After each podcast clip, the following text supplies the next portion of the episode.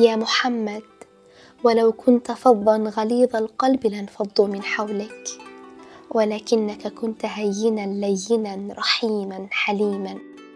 تنصت للمتحدث وتطمئن الخائف المرتجف وتربط على كتف المتردد وتجيب القاصد وتستشير أصحابك وتحاور عدوك.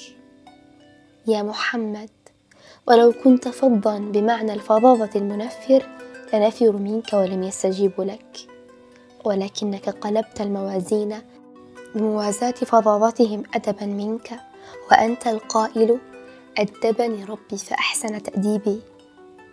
يا محمد ولو كنت غليظ القلب لما استجاب منهم أحد.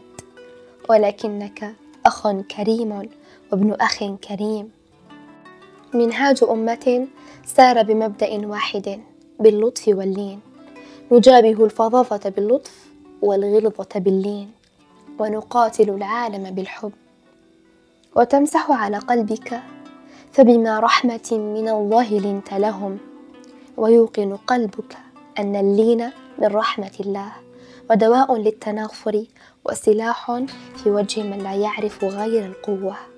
وقوة العالم اللطف. هذه خطط القائد العسكري والمربي الأب والرسول القدوة.